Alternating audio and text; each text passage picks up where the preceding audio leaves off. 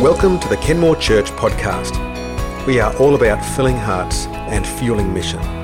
We hope this content builds your heart and mind and equips you to reveal Jesus in this season of your life. Fantastic. If you're new today, welcome. Welcome. We don't normally have fans going through the service, but uh, uh, we had a power outage uh, late in the week. I don't think they got around to resetting it, but it seems like it's coming good. If you are new, we'd love to buy you a new, buy you a new, buy you a cup of coffee uh, after the service, espresso, flat white, long black, whatever suits you. We'd just love to sit down and talk with you and hear your story and, and uh, welcome you to this place. We're doing a, um, a series that really has been one dear to my heart. It's a series about the heart. And uh, I've been using it to exercise my own thoughts as well over the last uh, few months, but really distilling something that's been rattling around in my little brain for the last 15 or so years is what does it actually take for someone to live the God life? What is the God life? And if I said to you this morning that, well, welcome to church now, God needs to tell you that He's expecting 10 more hours of your week and 20% of your income. Um, so it's almost like we charge you admission to come. And uh, this is the responsibility of all Christians. You feel the guilt of that? You feel the load of that? You know, if I told you that your morality matters if you're smoking, if you've got a tattoo or a body piercing, such as these can't enter the kingdom of God. That's been said before in church life. And, uh, but the weight of that, is that what God requires? The Pharisees wanted this. They came with that legal mindset, that rules mindset.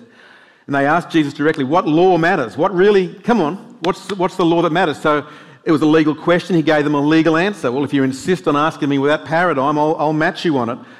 To obscure laws that they would never have quoted love God, love people. So we grab that with our religious mindset and go, ha, now it's only two laws we've got to keep now, not 600 anymore, but you better keep them. You better keep them. And so with our religious mindset, we can still produce the same with, they call it a boundary marker mentality, boundary marker religion. It says we can tell who's in and who's out. There's a circle here, and we know who's in because they don't have tattoos and body piercings. They don't ride Harley Davidson motorcycles, and they don't smoke. Uh, when I became a Christian in the 80s, they were the boundary markers. You don't swear at work, you don't have posters up on your wall. You can tell who's a Christian and who's not. Now, most women I know have got tattoos and body piercings and ride Harley Davidson. So it's like, well, what, what do we do now? All the boundary mark not the Harley Davidsons, but the other two for sure. So it's like, well, what's, what's required? What does God really want of us? And um, this whole thing has exercised me for many years because that religious mindset is what we do when we're lacking what Jesus actually promised. If you look at what he actually came to do, what he actually came to say, if you read the scriptures through the lens of what Jesus was about, they came one step closer when they said, Jesus, what's the work that God requires. They pull the law out of the question. What's the work that God requires? And Jesus said, Oh, that's even simpler. Just believe in the one who he has sent. John chapter 6. And so, it, but it's still the wrong question. The, the question presupposes that God requires something of you. Whereas Jesus came to meet all that. But you look at what Jesus' heart was. What did he do? What did he say? He said, I've come to give you life I've come to set you free. I've come to get you, the prisoners, out of bondage. I've come to release your heart, to get that stuff out of there and give you freedom, to give you life. Have you ever said, you might have said this or heard someone religious say, aren't Christians supposed to do better than that? You know, surely they believe they're not supposed to do that stuff. Because we judge each other by our actions, but ourselves by our, by our intentions, don't we? And it's like, well, we know when we do it, we didn't mean it. We didn't think in advance, but when someone else does it, how could they possibly do that? It's, it's religious mindset. And we can all come under the threat of this. And so we need to boil this down to a different thing because I think in the absence of the true, a true renewal of heart and a true sense, a true experience of God, and this is harder in one way. It's easier in a religious thing context to say, here's the rules, just stick to the rules. And for centuries, that's really worked really powerfully to control large groups of people through fear and judgment. You can do that. But it doesn't, the rules don't save anyone. And it doesn't correlate with what Jesus actually promised. But we make up these boundary markers in the absence of the freedom within. And you'll notice whenever there's a revival movement, whenever there's renewal of heart, something shifts from, from a rules focus to a heart focus, and something regenerates inside the spirit of a person, and now they can't help but fulfill what religion makes an obligation. And so it's reflexive, it's recreational, because the Spirit's empowering that.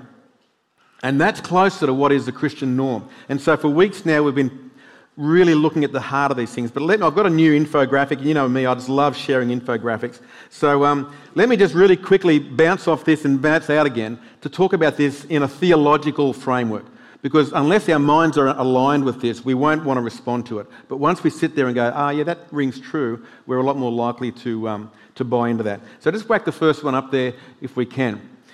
These, these are outer markers, and we can all agree that there are certain things that Christian folk are supposed to be about. If, if it's all working right on the inside, and as I say, that's the harder thing, is to have it happen on the inside. It's easier just to tell you the rules. Uh, now, if it gets too loud and we're still cool enough, we can shut those doors now, but uh, see how we go. I don't want, to lose, don't want us to lose focus right now on what I'm getting to here. Those, those boundary markers that are up there, they're acceptable. They're issues of morality, maturity, and mission. This is what people would say if it's all going well inside, this is the fruit that we should be about. Our morality, we, we, we know ethics. We basically aim on a trajectory of knowing what's right and we gravitate that way. We have maturity in the sense of the fruit of the Spirit, the, the fruit being fruitfulness, not what we now call faithfulness, which used to be a fruit of the Spirit, in, but in a, in a mindset where freedom is gone, we bounce back to faithfulness instead of fruitfulness. And faithfulness equals that which I can produce in my own strength. Rather than, it used to be a fruit of the Spirit, Galatians 5. It's, it's in the list there. Faithfulness is a fruit of faith, it's a fruit of the freedom that comes within. But in the absence of the freedom, faithfulness becomes what we do boundary markers. We do what we're told. We live in that outer space there, and that's, and that's the way we operate. Jesus said uh, faithfulness is supposed to come from within. He said, Look, you can tell a state of a tree by the, by the, by the fruit. The fruit connects to the root. It's supposed to be connected. But the Pharisees, they broke that. And they, they, could, they could do whatever they want outwardly, and it was to be no reflection on what's happening on the inside. But Jesus says, You're just like whitewashed tombs, guys. You're worshipping me with your lips, but your hearts are far from me. He said, You can't disconnect these two things. And so, morality and then maturity in the fruit of the Holy Spirit, and then missionality. I think I've made that word up, but missionality is advancing the gospel of the kingdom. So that's what it's supposed to look like when it's all going right. But if we just try and do that in the absence of this, then it just becomes works again, and we've just become uh, religious, full of boundary markers. So, how do we determine the root? How do we get this freedom? Because this is the, the, biggest question that gets asked of me now. That's all very well, Pat, we get that, but how do you fix this thing? Well, we're going to get to that. We're going to start that now. How do we determine the root?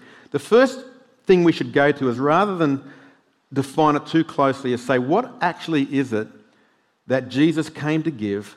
And what is it that human beings, the architecture of a human soul, what is it that we need? Really, if we boil it right down, what are the raw, radical roots, the radical element, that, that root that springs forth? What is that in you and I?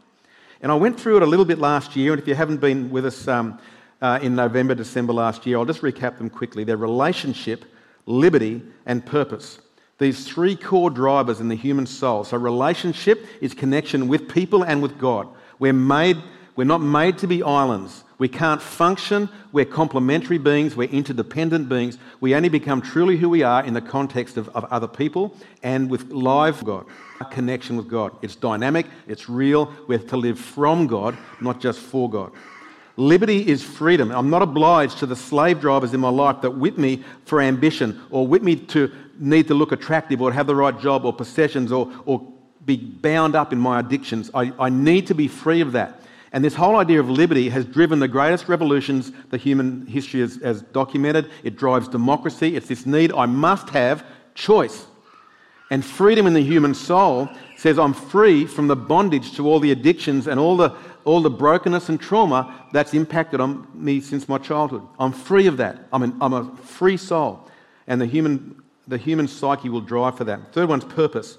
We need to, we need to have, do something that matters. This is the greatest notable uh, issue in Western life now because on the lower scale of Maslow's hierarchy of needs, you know, we've got shelter. It's pretty hard to go hungry in Australia. We've got a strong welfare system. So we're not struggling to survive, but we're struggling to have purpose. We're more likely to not pray, Father, uh, give us today our daily bread. We're more likely to pray, give me a reason to get out of bed. You know, depression, hopelessness, anxiety from choice. They're the big things now that are rattling inside of the human soul in the Western context. But the human soul needs purpose, and God offers and gives purpose. So when we're looking at what happens on the heart, we've got to say if God is who God says He is, and if He cares the way He does, if He's designed us the way He's designed us, they're the things He's going to meet. And when they're met, something's going to happen to make the fruit bear. So we, I call these heart markers. These are the things now that if we engage with those elements, those core elements of the human soul, we engage with God and He meets those needs, then something happens in me and I'm free and I'm powerful and I have purpose to fulfill His calling. So these three heart markers come up on the screen now. They're faith, freedom, and followership.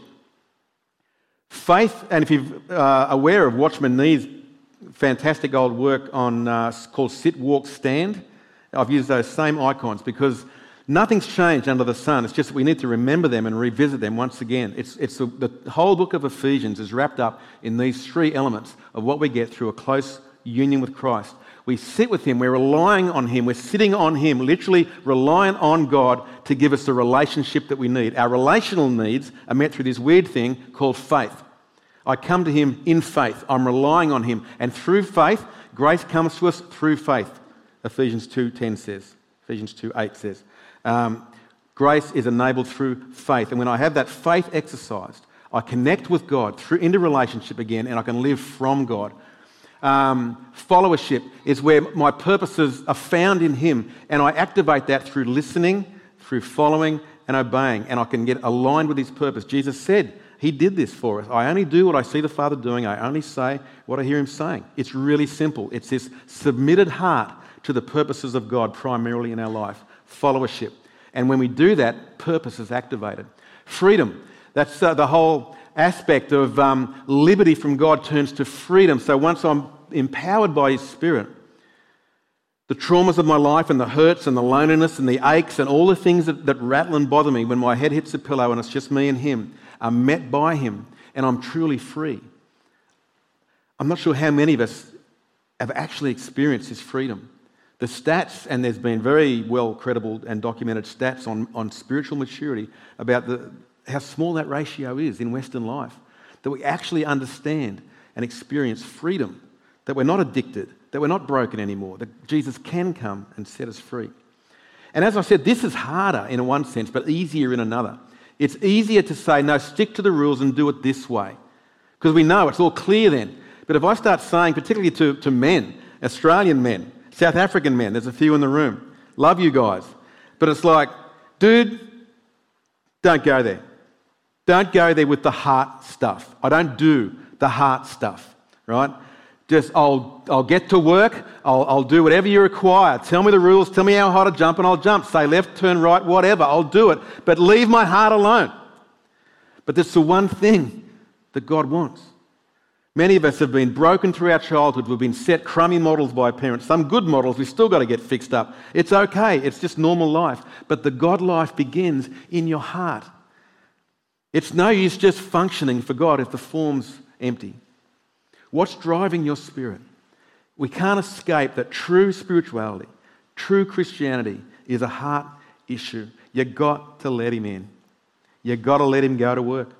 And when you do, it's okay. You can be vulnerable. You can let people see. You can talk it through in community, and it can set you free. And then life never looks the same. When you get that boulder off your shoulder of yourself, of having to look a certain way, having to do a certain thing, when that's gone, tell you, that is freedom. All right, so contrast what I said earlier about this burden of you've got to do this for God, you've got to do this for God. Contrast it to this statement from Jeremiah. This is a guy He's the, he's the, the sole and un, most unpopular voice in Israel. And you read what he's saying up there. I will not mention his word or speak if, oh, sorry, if I say I will not mention his word or speak any more in his name, his word is in my heart like a fire, a fire that shuts up in my bone. I am weary of holding it in. Indeed, I cannot. He must speak. And you look at what's driving him. Everything, all the arrows of life are pushing him back and saying, whatever you do, don't speak. It's going to cost your life. But he's saying, if I do this, I'm going to die. I've got this fire inside and I've got to get it out. And so, despite persecution, he could not hold his tongue. So, he wasn't being driven by externals here, was he? The externals were pushing him back. He's being driven from in his heart. There's something on fire in his heart. He was missional by compulsion. It was a fruit of his life. All the boundary markers were there. No one liked him at the time because that went against what the, everyone else was doing. But he just couldn't help but bear this fruit. And there's this fire in him of holy discontent. And I wonder if you know this fire. I wonder if you've ever known this fire. I annoy people all the time when they get too close to me. Because I, I have this, I'm just urgent. And I know it's out of control sometimes, but, I, but this sense of urgency for the kingdom, we just got to get out of bed. We just got to get this stuff done. For goodness sake, why aren't we all motivated? You know, this fire, when it's there, you can't put this sucker out. Like, I'm actually an apathetic, uh, phlegmatic soul, if I'm, if I'm truly honest. You know, it's, it was the day I got saved, this thing happened to me. And I be, how else could, could I be a Christian, pastor, cyclist? The most hated person on the planet on a Sunday morning is a Christian pastor who's, on a, who's cycling. We're no longer human. We're these objectified, horrible people who are just blocking everyone's path on the road and they can't be human. I must run them over, you know. It's like, when Jeremiah was like that, and, and he, but it, it, just, he had this fire in his bones. He just had to get on his bike and ride, you know. He, he couldn't stop the guy. And there's something about fire. That's why I was sort of happy it was so hot in here before. Just to remind us that this fire is, is like a, the burning bush. It was from fire that God called Moses and said, Moses, you know that, that thing that's irritating you, it irritates me too. I'm sending you to go in and fix that and get my people free. It was the fire in the wilderness that led them. Remember that? It's always fire that guides us.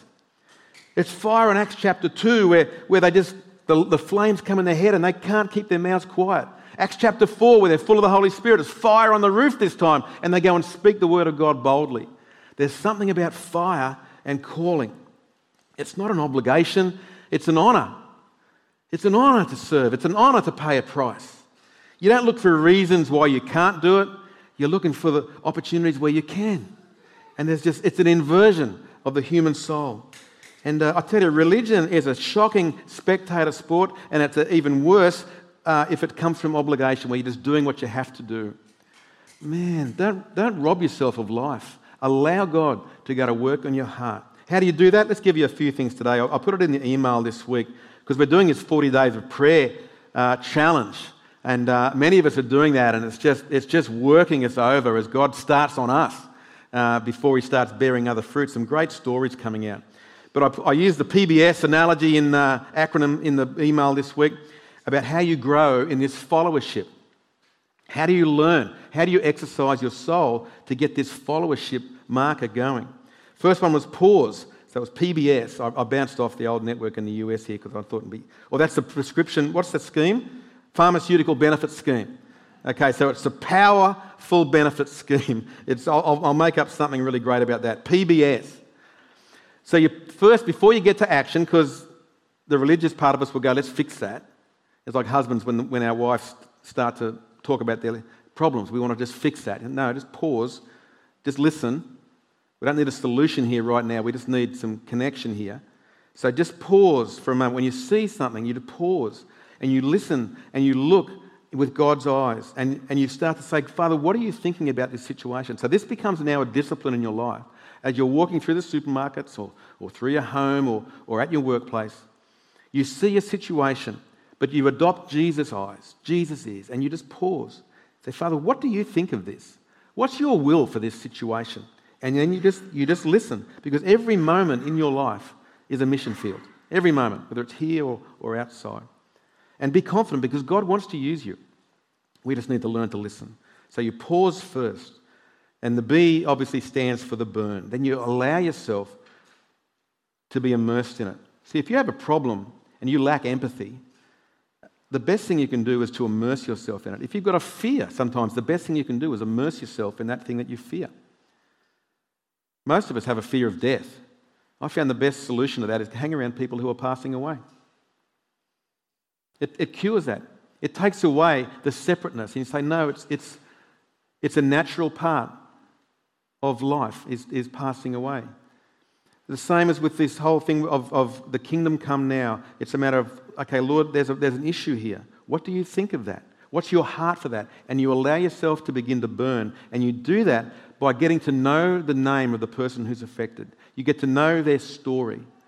You get to know their life and you interact with them and you touch them and you pray for them and you talk to them and you email them and you, you begin a dialogue. You begin, and that begins to burn. It's personal now. This is you and me now. Let's pray about this together. You know, and if you're not a believer, I've got enough faith for you. Let's just let's get God to work on this thing, and you begin to burn. And then you can get to this, the issue of solving it. And you say, Father, now what's the answer? And you ask Him for help. And it might be ideas or networks or provision, whatever it is. But the, the Lord will have a plan for you to get involved in that. Now, I worked this out. Um, probably my clearest example was uh, many of you know I, I, did, was working in Africa for some years through a, a charity that we started up over there. That began, I, I, was over there through misadventure more than anything. I had no idea why I was there. I was just, I was just in Africa, uh, completely out of my depth, and um, was uncomfortable. Why don't you get on a plane? And I was in, in a room that was about uh, 15 feet square, tin, tin shack in the middle of a slum. And it was there that God actually did speak to me quite clearly. He says, I remember these people. I want you to remember these people. Long story around that. And, and I just knew I'd, I was helpless. I was hopeless. I didn't know what I could do, had no resources. Just knew something was connected there. Got to know the people, got to know the families. Went on home aware I could do nothing about that. But just paused and just began to burn just with those names. Couldn't do anything. I had no more money than the rest of us. It's a limitless problem over there. And then one day, a few weeks later, a friend of mine came and he had the same experience in a different country in Africa, a neighbouring country. He had the same experience. And so we just sat there and we burned together. What are we going to do about this? Don't know. Let's go back and find out. So we flew back over there with a couple more friends. Still had no sense of calling, just knew that this was a problem for us. And so you see the process. Allow yourself to go through the journey of God's calling. Don't sit, wait, and just say, Well, God, let me know what your calling is for my life. Now you start to get involved because he speaks to us through the relationships, through the, the situation. And then when we went over there, it just became obvious that we should start a charity. What else do you do? Let's start our own charity. So the four of us just started this thing called Droplets in a Stream. Simple as that. We had no idea what we were going to do. And then over the years, it just grew. It became a bike ride that would raise 10 or 20 or 40 or $50,000 every time we did a bike ride. Or, um, and it's just continued to grow. It was on SBS um, a couple of months ago. Um, I've since pulled out because I sensed my time was over for that part of the, of the work. But these guys are still motoring. They're, they're raising, I, th- I think it's something like uh, 500000 a year or more now for this charity. It just came from pausing and, and listening and just, Father, just keep opening those doors. These are normal people, just like you and I, normal people. Just saying, Father, what are you saying? And then when He says something, we say yes. And the world changes from that. Every one of us can be missional. So you just do life, you listen with his ears, you allow it to burn, and then let God come up with a solution. I love Nehemiah's story with this. Just love Nehemiah. I'm sure the guy was a bit dysfunctional, to be honest. Like, I really relate to his OCD. He was just uber focused, you know. But he was a, he was a guy living a nightmare. He's living an absolute nightmare. All his people had been removed from their homeland, Israel, and dropped in to, to Babylon.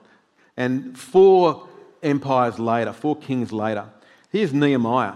I don't think Nehemiah had ever really lived in Israel. But now he hears a story, um, and, and it, he's serving the king. And the, this is the king who's keeping his people from their home. This is the king who's forcing them to, to live by other religions and all this other. It was, it was, a, it was chaos. And he, here he is serving this king as a cupbearer. And he could have poisoned that cup. He could have killed the king at any time, but he'd found a way to have himself so trusted in that context, and God had placed him there. So we pick it up in Nehemiah 1, verse 2. Hanani, one of my brothers, came from Judah with some other men, and I questioned them about the Jewish remnant that had survived the exile and also about Jerusalem. They said to me, Those who survived the exile and are back in the province are in great trouble and disgrace. The wall of Jerusalem is broken down and its gates have been burned with fire. But when I heard these things, and, and listen to this bit, I sat down and wept. For some days I mourned and fasted and prayed before the God of heaven. And you can start to see in this guy, there's something's triggered in my homeland. This is where all my purpose lies in this thing. And for you, all your purpose lies in God. All your purpose lies in His mission for your life. And when people tell us that the kingdom's taken a hit, when churches are closing down, when it's all going wrong, should our response be to sit down and to weep? Say, this should not be. Father, this situation that you said the kingdom is advancing, surely this is something we need to grapple with. And so he began to burn and he sought God. And, and, and when he sensed a plan and a strategy, he took it back to the king.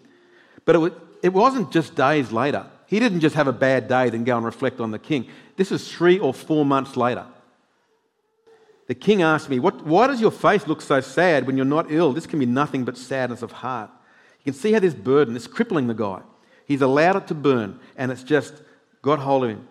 He said, I was very much afraid, but I said to the king, Note that normally we say when we feel that fear, that's our sign not to say something. So I was very much afraid, but I said to the king, because courage works in the presence of fear. The Bible never condones fear. Not once does it condone it. But there's an understanding that, well, in the presence of my fears, I'm going to proceed anyway. In the presence that someone's going to ridicule me, in the presence that someone's going to say no, in the presence of the fact that it might break a relationship, I've got to give this thing a go because I'm burning. I'm burning. And that's what courage begins to look like. He goes on, May the king live forever. Interesting phrase, that one. The king will never live forever, but I guess it was a blessing. Why should my face not look sad when the city where my ancestors are buried lies in ruins and its gates have been destroyed by fire? The king said to me, What is it you want? This, the king's been around, hey. It's like no one says a line like that unless there's something else coming. What's coming? What's coming? What is it you want? Then I prayed to the God of heaven and I answered the king. If it pleases the king, and if your servant has found favor in his sight, let him send me to the city in Judah where my ancestors are buried so I can rebuild it. He had this plan, it was birthed in prayer, and he makes the big ask. You ever done one of that? It's like, man, okay, here we go. And it's just like, shouldn't have had, got a positive out of that. It's like, no, I need you as my cupbearer, man. I've been training you for years. But the king ends up buying into this whole thing.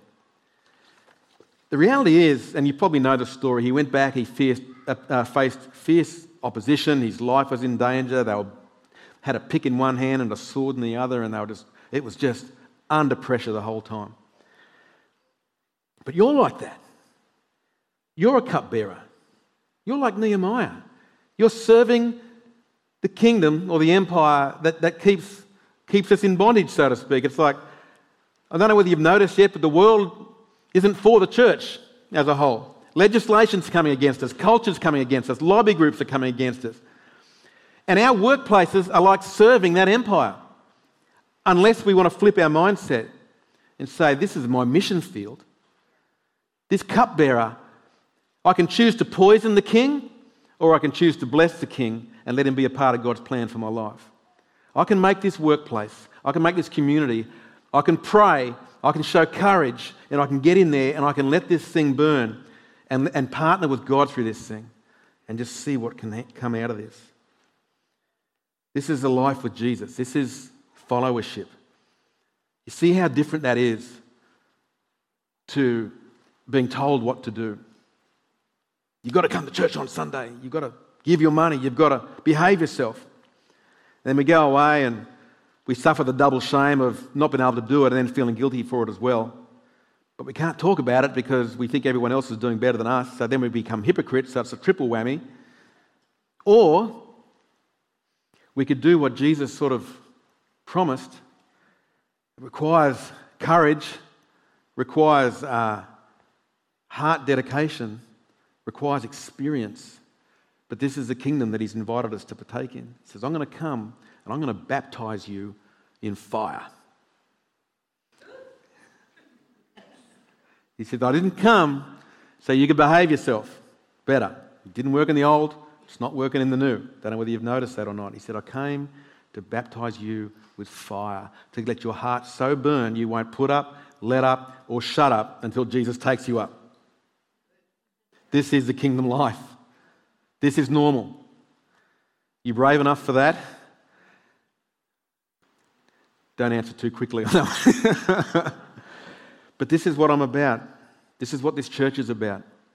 So, sort of heads up on the way in if, if you're new. But our, our mantra here is we're filling hearts, fueling mission. We're confronting this heart stuff as gently and as graciously as we know. But I'm just too old for religion. I was too old at 20 for religion, to be honest. It's just never worked for me. But this fire thing, that I understand. Where God can take a broken kid from the streets of Penrith and, you know, turn my life around. That's the normal Christian life. Let's pray as the band comes up. Let's pray. Let's close our eyes and just come before God. Can I ask us all to stand? Just indulge me for a moment. Let's all stand before Him. Because we've been confronted with a, with a different option today. To allow Him to come in and burn in our hearts. It's different from just playing the game. So, Father, there is no judgment about this message. It's an invitation to abundant life, free of slave drivers, free of pride and free of ambition and free of having to look and do a certain thing. And yet, Father, I just want to really acknowledge that as, I present the reality of this fire, the presence of fear wants to come up against it, and this idol of fear that we have, we want to, we want to consult that first. But I want to let you know that the Holy Spirit gives you courage. The Holy Spirit gives you counsel. The Holy Spirit gives you everything that you need to be God's man or woman wherever you are, every moment of the day. Right in the presence of fear. And there's nothing more fun than trampling on, on that which you fear out of raw courage and a heart on fire. So if you want to be that man and woman of fire, maybe just place your hand on your heart because Jesus promised He baptized you with fire. So, Holy Spirit, set a fire again in the hearts of each of us. For all those willing to say yes. And for those who are, need to contemplate that call, Lord, I bless that. I bless that. Let them consider. Let them consider what it means to be what you've offered us. But Father, we come before you in reverence in this sacred moment, in the presence of God who knocks at the door, which has a handle on the other side, and only we can open that. And if you want to open the door to that fire, then, then you just open that in your own heart. You just picture yourself opening that door and let Him in. Come and set fire to our hearts, Lord. Let the fire burn.